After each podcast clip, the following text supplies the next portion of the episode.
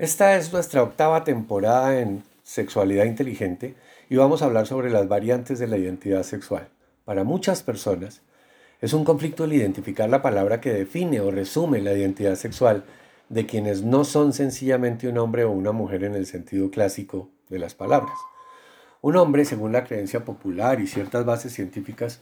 es un individuo de sexo masculino, tiene cromosomas XY, genitales externos con escroto y pene, mucha testosterona, un cuerpo musculoso con la cadera estrecha y aproximadamente de la misma circunferencia que su cintura, unos hombros ensanchados que le dan forma de triángulo a su tronco, piel gruesa, grasosa y otras particularidades. Que además es de género masculino, entiéndase que tiene comportamientos propios o asignados socialmente que les son usuales a los individuos de ese sexo y adicionalmente les es satisfactorio y suficiente compartir su vida sentimental y sexual con un individuo del otro sexo, en ese caso pues obviamente una mujer. Una mujer según la misma creencia popular y otras bases científicas es un individuo de sexo femenino, tiene cromosomas XX, genitales externos con vulva, poca testosterona, un cuerpo estilizado con la cadera ancha, más o menos de la misma circunferencia que los hombros, y que combinados con su estrecha cintura le dan forma de guitarra a su tronco. Piel suave, poco grasosa y otras particularidades. Además es de género femenino, tiene comportamientos propios o asignados socialmente que les son usuales a los individuos de ese sexo. Y adicionalmente le es satisfactorio y suficiente compartir su vida sentimental y sexual con un individuo del otro sexo, en este caso un hombre. Un homosexual, hombre o mujer, es un individuo que cumple todas las características propias de lo que parece ser su sexo,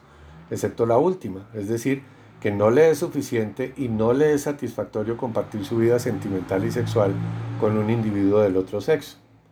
Así, un homosexual no necesariamente cambia sus comportamientos sociales como para hacerse evidente, podría pasar desapercibido, hasta cuando decidiera salir del closet, y aún así ser él muy masculino o ella muy femenina. Un travesti es un individuo, casi siempre es un hombre, que requiere de la práctica de vestir atuendos del sexo opuesto con lo que experimenta placer, a veces erótico, pero que no necesariamente es homosexual. Un transexual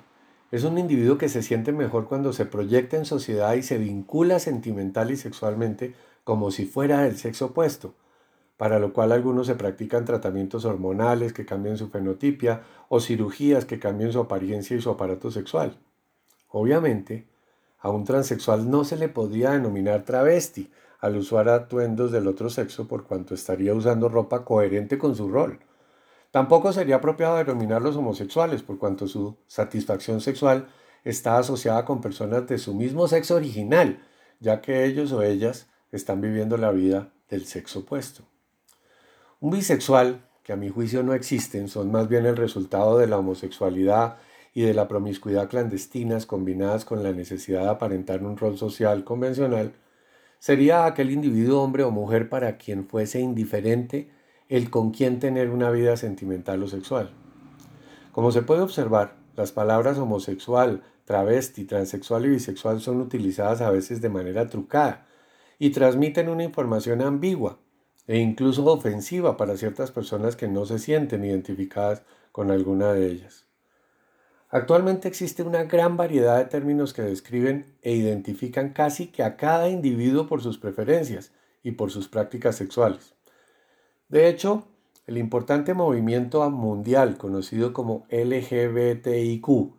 equivale a las iniciales respectivamente de lesbiana, gay, bisexual, transexual o transgénero, intersexual y queer, este último que básicamente significa indeciso.